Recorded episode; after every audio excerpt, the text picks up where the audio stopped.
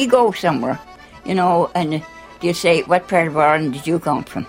And I mean, uh, we don't think we speak like Irish or whatever, but you'll ask, say, what part of Ireland did you come from? Tom went up to the festival, to Mariposa, we're up there.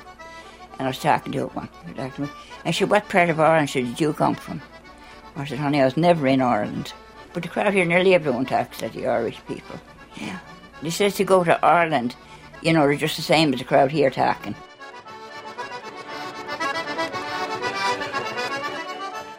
And we knew about Ireland, and the Irish knew very, very little about us because it had been chopped off. No communications. We were poor and uh, and struggling, and the, uh, there was more pizzazz with the term Irish American. Uh, the Irish used to say uh, the next parish to Ireland was Boston or New York, and it's not so. It's St. John's.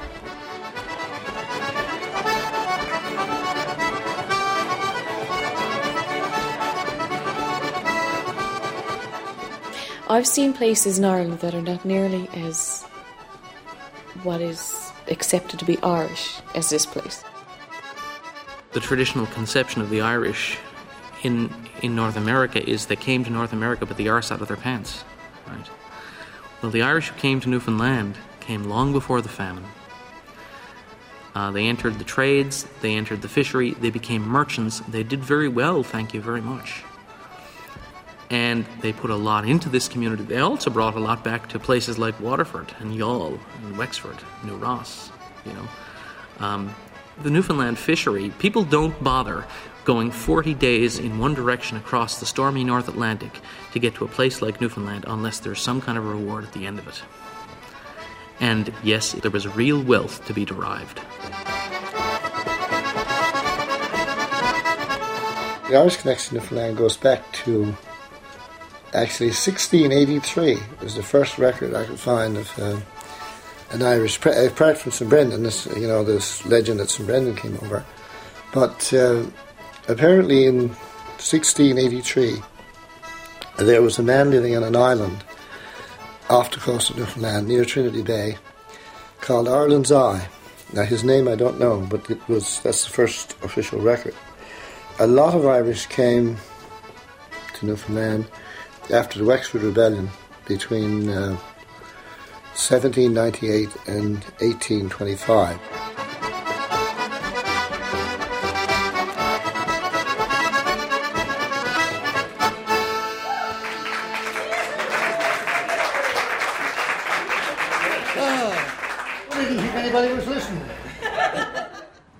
Over 90% of the Irish coming to Newfoundland over two centuries or so of time came from or roughly within 20 miles of Waterford City, the hinterland of Waterford, which would include centres such as New Ross, small towns such as um, Graiguenamanagh and Inistioge and Thomastown and Callan and Carrick-on-Suir, but not, for example, uh, the city of Kilkenny, which is too far north. So it's a, a very limited, very focused migration basin. What is more, that continued to be the source area for labour and for migrations for, for a century and a half of, of time. People leaving over generations, so that migration is not kind of a, a sudden rush uh, like the famine migration that just has a very short duration. It's rather um, a tradition of moving over generations from a particular place, a townland or a parish, so that it was handed down as a habit, and they knew about the place for many, many generations, and that's that's unusual. And the great grandfather built this house here that we're living in now for his for his son Tim. In and the great the great grandfather died in 1855, mm. so we take it that the house was settled by the family around 1855. And the, Tim then became, by the standards of those days, Tim became fairly wealthy, became a shopkeeper and a, a keeper of horses or trucks, preceded the motorised ways of conveyance. So he was fairly well off.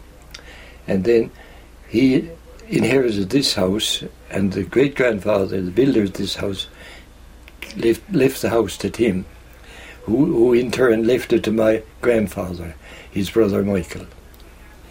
Then another brother, Patrick, acquired some land a mile from here. And by the way, that place is being developed now. It was a very, very lovely farm years ago. And he, Tim, Tim's wife was an Irish speaker. And it is from her that my father had some Irish and had a great reverence for the Irish language.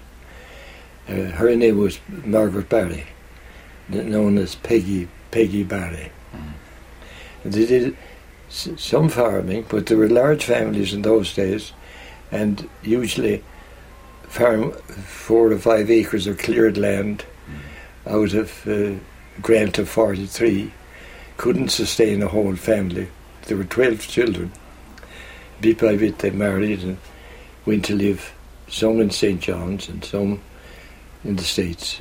A few of them died early. And, the area was totally Irish. Our nearest neighbours, they were Wickhams. They were from Adamstown, County Wexford. Then just beyond them were O'Learys. And just across the river were O'Dwyer's. And beyond that was Boggins. And about, about 25 families settled in this area. And it was notable that the whole suburbs, really, from oh, 10 miles, we say, of suburbs, they, they were all settled by Irish farmers. How they must have waited for spring. Yeah. And they keeping keeping their cattle housed, stabled for from November to May. And how they had to provide for them. Yeah. You come into an area we covered with those monster we call them that. Spruce trees, spruce and fir. Have to get those out of the ground first and it cultivate a little area and bit by bit they cultivated some acreage. There was there were no extensive farms among the Irish. My great grandmother, uh, she came from County Wexford in Ireland. Yeah, her name was uh, Bridget Power. Used to call her Biddy. Irish Biddy, that's what she used to go by the name. Uh, her husband now, my grandfather, he was a Nash. And on my mother's side, um, my grandfather came from County Cork. He was a cafe. But anyway, nearly everyone around this place came from Ireland, you know, their ancestors came from Ireland. But they said, you know, they were great musicians. They could sing or play or doing. It was always a good time here at the Branch. All with all different kind of choral music and singers. Oh, they were the best. They could sing. And we lived then in Branch. I was born 1924, and we lived there, and we had it nice. But then, in them times, them days, it was hard to get to fishing, you know, the way you said just a dory and the way you'd have to go out. I mean, it was really hard and not like it is today. Them times you had a sculling and you had skiffs for to get out to the guy. And sometimes the skiffs would get, you know, they'd run aground and you had it real hard for to get out, you know, and open boats. And you had no such thing as boiling a kettle. Just have a little thing, a little kettle they call a boat's kettle, and you had your bread in that so the sea wouldn't get wet, you know. And you'd have the kettle it boiled when you get out fishing, you'd make a little fire and the boat, you know, you'd have a little tin pan and put the fire in, boil the kettle out there. And you'd have fishing. But then the fish was plenty that time. But they used to only get a small price for it. They have to send for supplies in the boats and the big boat is here coming. Whenever we see the boat come, then they'd all go down, you know, for expecting their their supplies. They go down and when they get the supplies then oh everyone be glad to come in and to get it on. And them times like now no trouble to get drink or rum. You get one bottle of rum. That's what you get for the whole year to keep that for Christmas. And they'd have. You know, they thought that was good for get them times so hard to get so but uh, one thing they used to have them times, just to make the big keg of beer, you know, with the yeast cake, the molasses And sometimes just have the beer made with hops. You get in a peck and you'd boil and put in, but mostly yeast cake and molasses. And leave it work for so many days. And you'd have that for Christmas. And you all just enjoyed yourself. Crowd around singing and telling stories and everything. But that's the way they used to live them times. And what I'd be wondering, we have so much things now, turn on the switch, run, turn, and still and all, nobody have time to speak. That's what I can't understand. You'll meet him, oh, you haven't got time after run. I'll see, I'll see you later, and you'd never lay eyes on him again. What I like about Branch so much is the characters here. Really, like, there's a whole string of communities you've driven out now today. You've driven out the Cape Shore, and you're coming out from, from Placentia right down along the coast, all the different communities Patrick's Cove and Cuslett, St. Bride's, and Angel's Cove.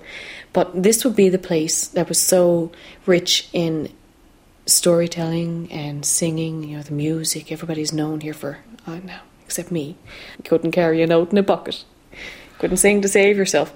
But um, my, my, on my mother's side, from out the road, they would all be a very musical family, the O'Rourke's. My father used to torment her at Jeswell. You know, she was, she was a tinker somewhere way back, so no wonder she's so fond of being on the go all the time and singing and, and, and playing. But um, it's a fishing community still is a fishing community, even after round one and round two of the moratorium. We would define ourselves as a fishing community. Um, you know, I mean, you can look across and we live right, right in the bay, and people would be tied to the sea. Every family is tied to somehow tied to the sea. Either they're fishing, or they're you know somebody in their family is fishing or they're working on shore, you know, tangled up with the fishery. Um, not so much my family. We're probably the exception. We're uh, I grew up on a on a farm here on the farm with the sheep and the cows and a few horses and a few hens just to pasture yourself, so you wouldn't have to go to the store and buy eggs. And um, you know, we have all of our own, we're, we're, primarily a farming, grew up in a farming sort of an environment, but. Um, as you can see around, it's not the kind of community you want to be doing a lot of farming in. It's not really conducive to. It's not agricultural land here, and I would say it's most like parts of Donegal, Donegal and and Connemara. You know, right out the west of, uh, of Connemara, and um, the most northwesterly parts of Donegal. It's rough. It's rocky. Lots of bays and inlets around, you know, around this this area, and it's all it's very hilly so you have plenty of, of, of, trees, and you know you can see where people have cleared off the land here. But I mean, as you can see, just looking across, I'm living here. We're we're sitting here in the Easter Cove, it's called. And you look over across at the light, the last one over the Wester Cove, and um, I remember sitting. Gosh, I think it was uh, it was somewhere out in Galway. I can't remember exactly the place it was. It was not too far from Roundstone, anyway. I remember sitting down there and I was just driving along the coast, driving in, and you just come up over the hill and you look down. You look down into the community, and the whole community is right along. And I thought, you know, it's just like home. That would be most like the landscape. The people. Here were mostly Powers and Nashes, McGraths. That's, you know, what, what, what Branch is known for. The first fellow to come over here from Ireland was a Nash. And he came over, uh, Nashes and Powers were, were the first.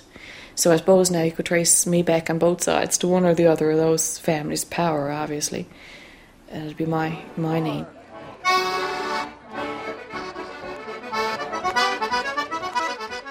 A big crowd of me mummers come, and they step and knock at the door. They say, "Can the mummers come in?" And they say yes. Oh, the big crowd would come in, and they'd have a accordion or they'd have a mouth organ, and all of the mats, there's a mats on the floor, and all of mats on the bare floor. And they dance and dance. And and good you had a drop of beer or whatever you'd have, they'd all have a drink of beer or whatever. And they have a good time. And it was really good singers in at that time. And they had these really good songs. They sit down and they dance and sing. Then they, they say, now the mummers have to go now. And they go to nearly every house. And by the time they get to the last house, we get to midnight two or three o'clock in the morning. This have some good. Oh, um, cutting around the corner with my old ragadoo. And I, I met a little flaxy-headed girl one day. Good morning, little flaxy-head to her, I'd say. Good morning, little beggarman. How do you do with your rags and your jags and your old ragadoo? You sing that, and uh, just have a really good time. Especially them old fellas. They'd have songs now you'd never get to know. But when Christmas come, they'd all sing and then mightn't sing it the next Christmas again. Somebody we said it was good. There's all kinds of different Irish songs. And there were one about, did you ever go into an Irishman's shanty where the water was scarce and the whiskey was plenty? A two-legged stool and a table to match, a stick in the door instead of a latch.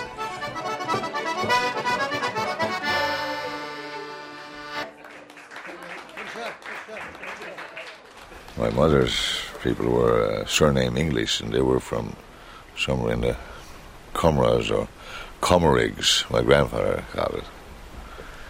But Kireens, they could have come from anywhere, and, and they always maintained uh, their Irishness like all the rest of them out in the Cape Shore who were of 100% Irish extraction. Yeah, somewhere around 1818, 1820, they, uh, they came, uh, two brothers came out. The story goes that one of them went back and afterwards brought his mother out. But uh, things are lost, and uh, the first generation struggled, the second generation struggled, the third generation struggled here, and the fourth. Uh, you had the elements, uh, some years, uh, lack of fish. It was only really one side of the economy, and that was fish. A lot of immigration to the States, people gave up. They hung on here. There was only particular uh, different breaks they had. Uh, like Patrick's Day was a great break during Lent. Uh, fellows get the pledge list, you know, who who had been guilty of drinking and went over to the priest to get the pledge. And they used to get it lifted for Christmas or get it lifted for uh, Patrick's Day or Lady Day, August 15th. There was another, that was another big day here. A lot of people used to fish half days for the church the unofficial church had always been here, had been coming out with the fishermen, but um, you know, and, and, these itinerant priests.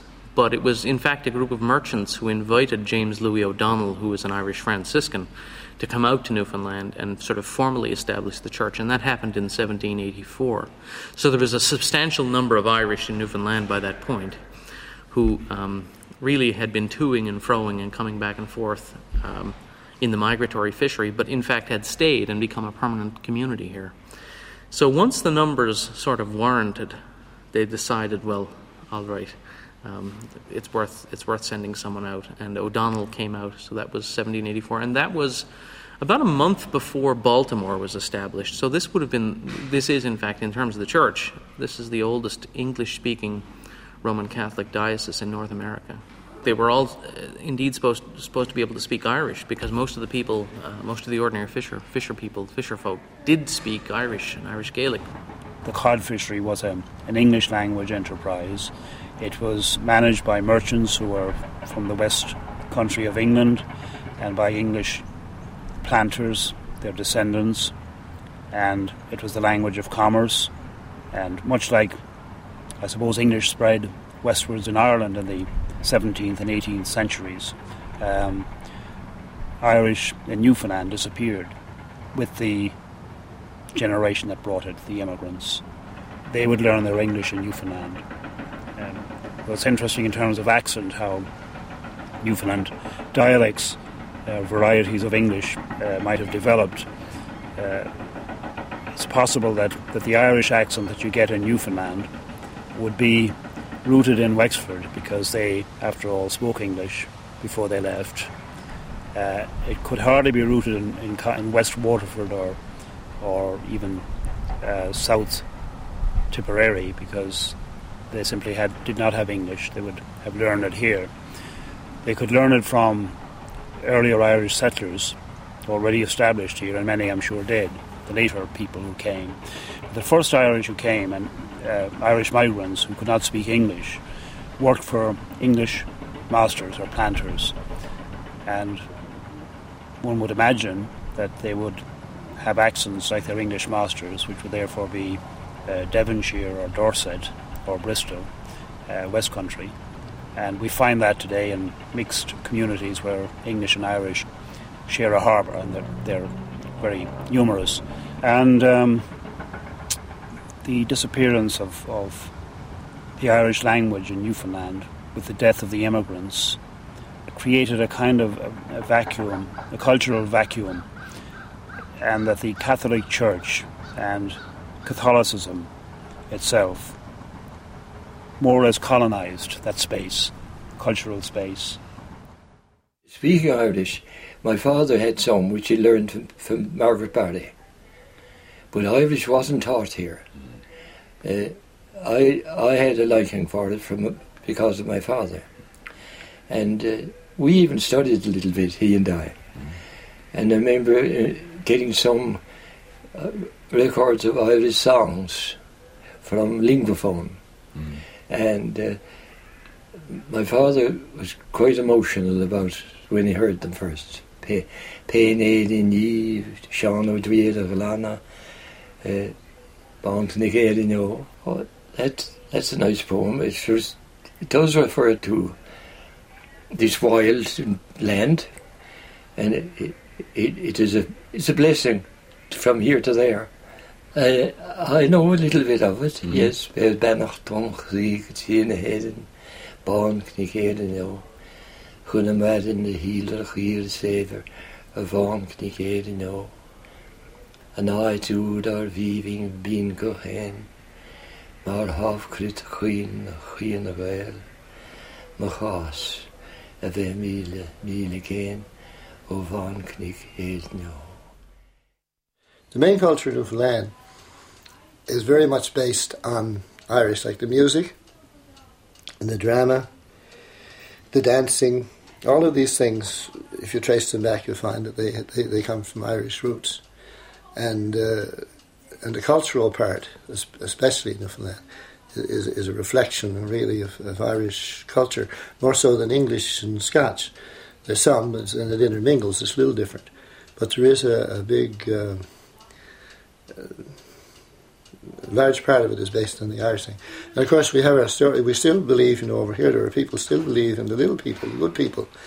Uh, um, the, if you go up the southern shore of uh, Newfoundland, which is basically Irish, you will find that people will talk to you about anything else. But if you bring up the uh, fairies or good people, they will not talk about them. They're still afraid that something will happen, right?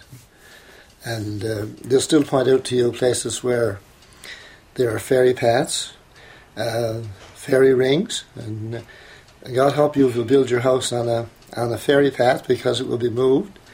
We have a lot of stories of people out berry picking or gathering wood or something, who've been uh, hit a, a fairy breeze has hit them and carried them something like 40 miles from where they're to.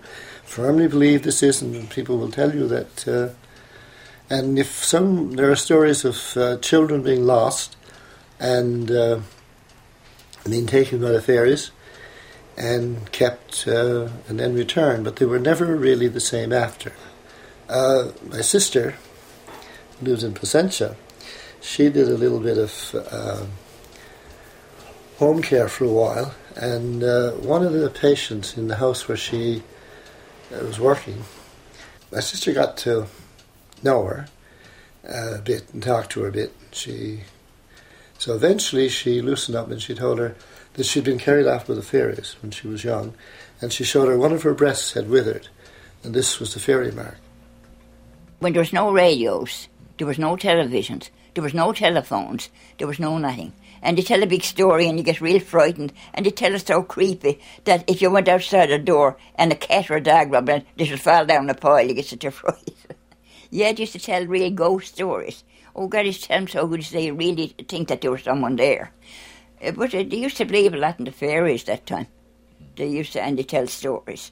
I remember when I used to go out and my, my grandma say, be sure that you have bread in your pocket. And she said, you have to be stale bread. She said, don't go with fresh bread here. She said, stale bread in your packet because she said, for the fairies will take you. She said, the fairies, she said, you know, their, their favourite colour is green. And she said, and she said, if you're going now, she said, you lose your way. She said, don't go by yourself. Bring someone because the fairies will take you. And we are so frightened about the fairies. you get real good, then you start praying. so it's too late to pray now. yeah. The, uh, uh, there was an old woman up here, Mrs. Mary Jo Money was her name. Mooney now they call but Mooney was the call that time. We don't, I don't, I said it's Money.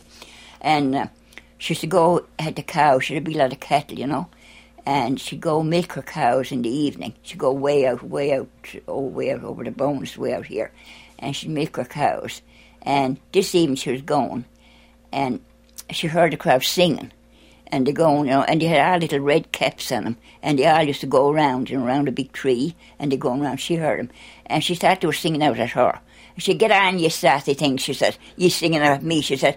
Oh, she said, "When I you were before you were born," she, said, she was a midwife. She said, "I had to go over." She said, "Ten." She said, "Get on with you," said, singing out at me, and they had red caps. But what she was wondering, they all had red caps, and they're going round and singing, but they didn't do anything to her. She just went down. She went down. She milked her cows, and she'd bring the big bucket of milk, big pail of milk home. And strange, she's going to woods. But she, when she come home, she's saying about the sassy young one. She said singing out at her which went to the fairies. They had red caps and green, and they danced around and played. And the same time around, at the same time, there was an old man used to live away down by the, right out here in the cove, you know, right down the river. And his name was Dick English. And he used to stay by himself, and he had an old shack, an old door. Uh, he used to latch the door on the inside, and he used to go sleep and lie down. So this night he was lying down, he's smoking away his pipe, not mine. And he said he put down his pipe and he'd go to sleep. So finally he heard the door opening and he heard knocking the door and he never spoke and he kept right still. And he started the little ones coming in, little fairies coming in, and he had a whistle he used to play in the evening, and he had it up on his door, and he heard them getting up, getting the whistle, and uh, and he come down, and they start playing the tune, but he was listening, and they played a tune and they danced and they ran that. So when he finished, he put up the whistle on the door, and they went out and they latched the door again. And when they were gone, he got up and he went playing the tune that the fairies played. And he played it so good, that, that was the tune. And he played that tune. And over in Ireland or anywhere, no one could never have that tune. Whatever he played, no one ever heard the tune before. Ye lads and lassies of Newfoundland, come listen to my tale. Until I relate the hardships great I spent in St. John's jail. Although I'm a prisoner in this land, I'll do the best I can to relate the hardships I did inspire in the prison of Newfoundland. On the twenty-eighth day of October last to the country first I came. On a pretty brig from Ballymore, the Paragram by name.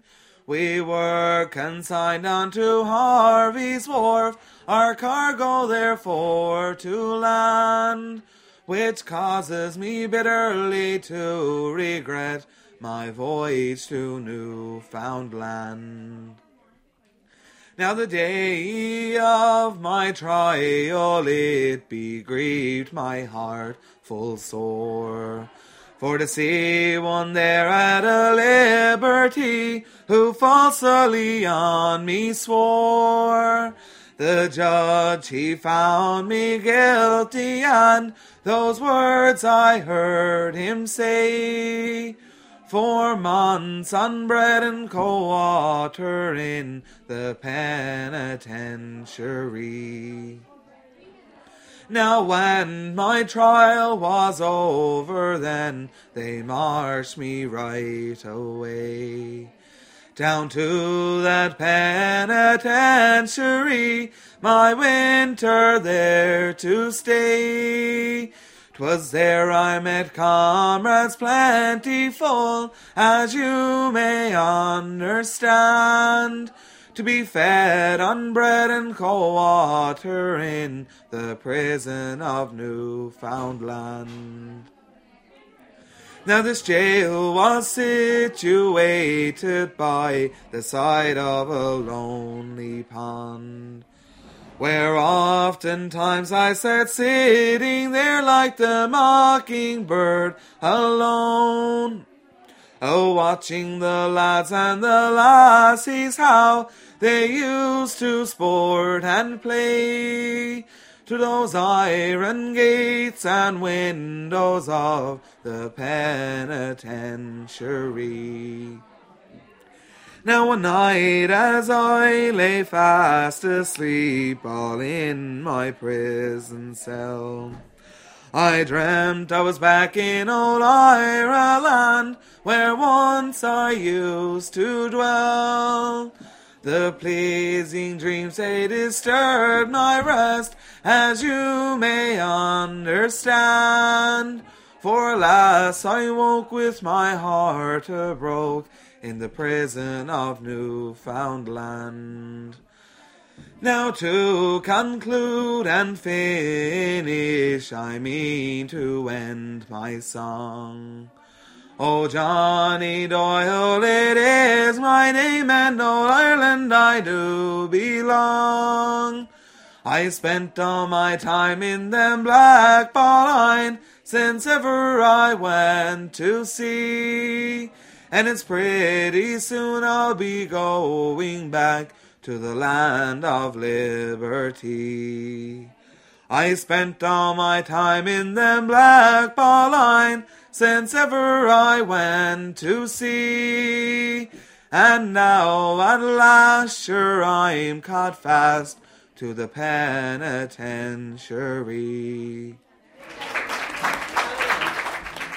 I grew up with songs and stories and everything. Mean, everything. My God, all the songs and all the stories were all Irish. But uh, I didn't have any expectation. You were asking me earlier, you know, what, what did I think of Ireland when I went over? I didn't have any expectation of what it was going to be like. I didn't think it was going to be um, like you still find now at parts of Connemara and parts of, of Donegal and certainly in around Cork. Uh, you certainly still find some of that, but that is the impression that many people had of Ireland. I remember when I got over there and you really, you know, size it up and think, God, there's an awful lot of crowd home. If they came over, they'd be some disappointed because it's not at all what they grew up with and the songs and stories that they grew up with. God, I mean, you know, which is only fair and it's only right. My goodness, I mean, it's it's, it's what would you expect? What what else would you expect? Time moves on.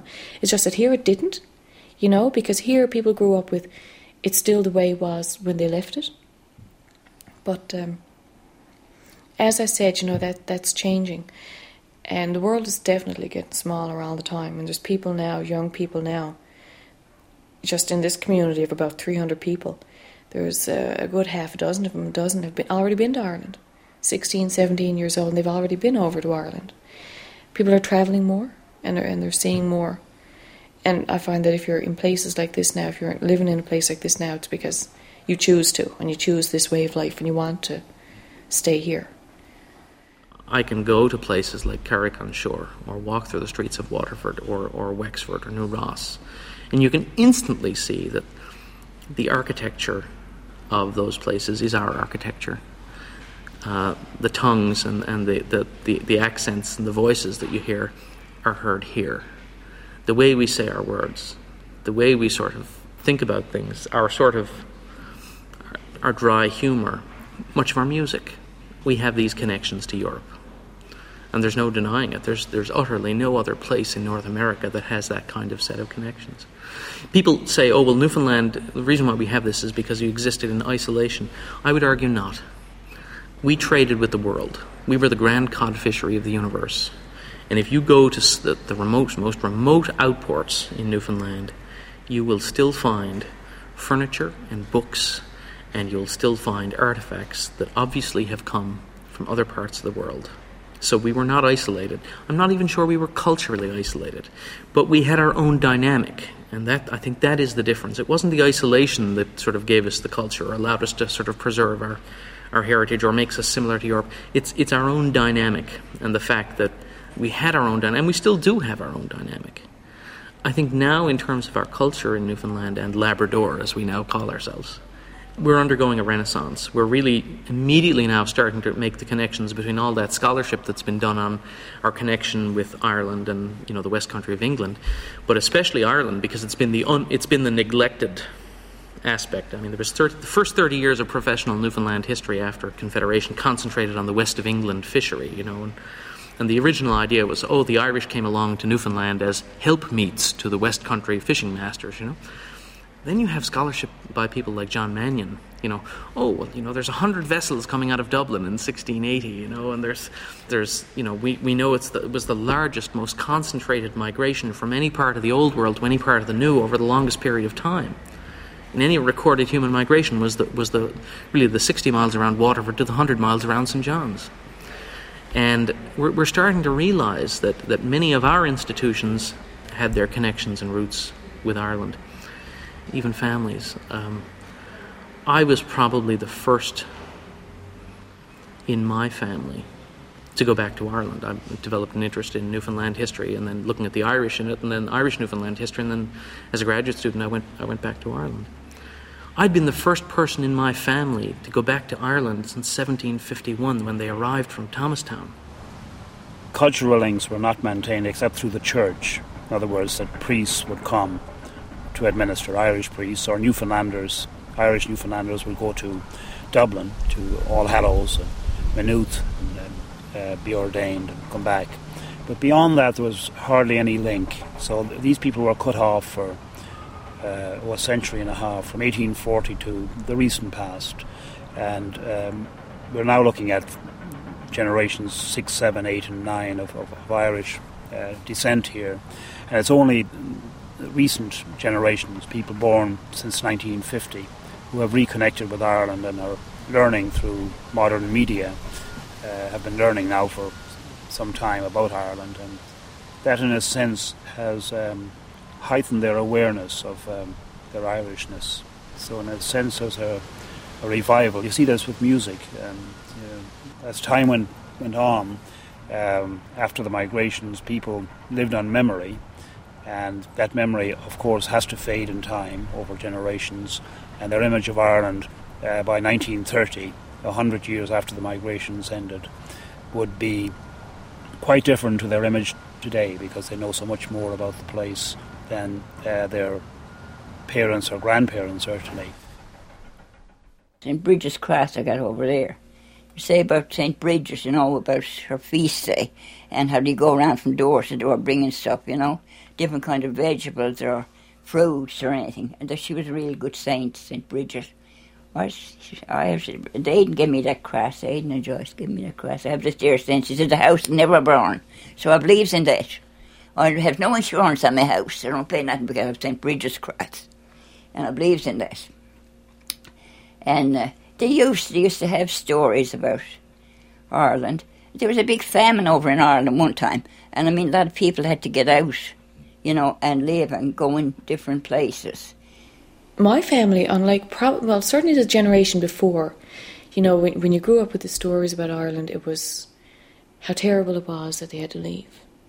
And it was always, you know, the sadness of not going back. And I think that by the time I got to about my, my parents' generation, or certainly in my particular family anyway, with my mum and dad, there was none of that. You'd still consider it home, but this is home. You know, we've been here long enough to be putting down roots here. You know, when we were growing up, certainly around here, these places, you're a Newfoundlander first, and then you're Irish, and then you're Canadian after that. So, you know, I found that interesting when people were talking about, uh, you know, when I was recruiting people to go to work in Ireland. Sure, they'd sooner go to Ireland than to go to parts, other parts of Canada because they felt a, more of a, a, kinship with, with Ireland than with, you know, mainland Canada. A lot of Newfoundland songs uh, derive from Irish music, like Irish jigs, like you know, like we have one called the Squid Jiggin' Grounds. We have one uh, which is which is Heather Jack Welch, uh, jig Heather Jack Welch, and, uh, we have a song called the Squid Jiggin' Ground, which is the very same era, you know. And another one we have uh, Tickle Cove Pond, which I, I forget the name of that Irish tune, but it's from another Irish tune anyway. We'll be playing that today too, so you can hear them, you know. Father and mother used to play the accordion, used to play the dances and lancers and, and quadrilles and that around the bays, you know. The, the, the bays had a lot of uh, dancing and they, they played the square dances and the lancers, jigs and reels and polkas, everything, anything that they could, they, they could dance to, really, you know. They played, you know. And uh, they played sometimes they played a reel in, in jig time or something, but just to accommodate the dance. You know what I mean? How they did it, I don't know, but, I, am sure they did it. You know. They never had the radio or, like we had it, so it was all passed down to them from from the Irish forebears. And of course, the music changed over the years. You know, you know. to suit their own standards. You know, yeah. uh, the, uh, the, timing was was way, was a lot faster than than, than, than, than the Irish music. Uh, perhaps they, I don't know. Perhaps they want to get it over with fast. I don't know why why was it, why they played it so fast. What they did, and they also put little little variations in the in the music, like an extra beat. Why they did it, I don't know. But I'll be playing one here today now, where you can hear that that extra beat in it.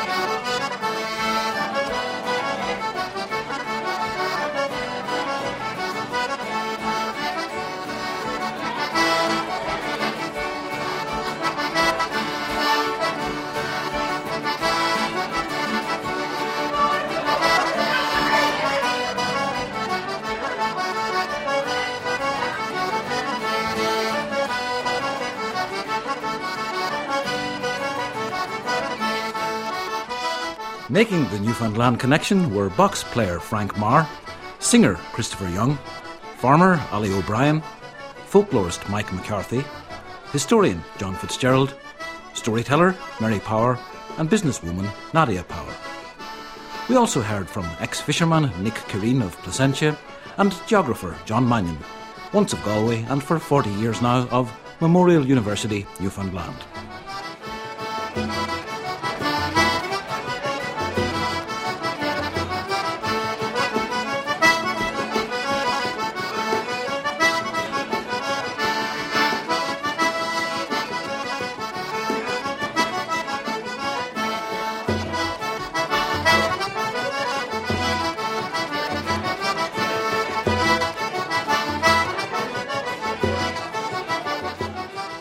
Sound supervision for the programme was by Colin O'Rourke. The Newfoundland Connection was produced by Cathal Póirtéir.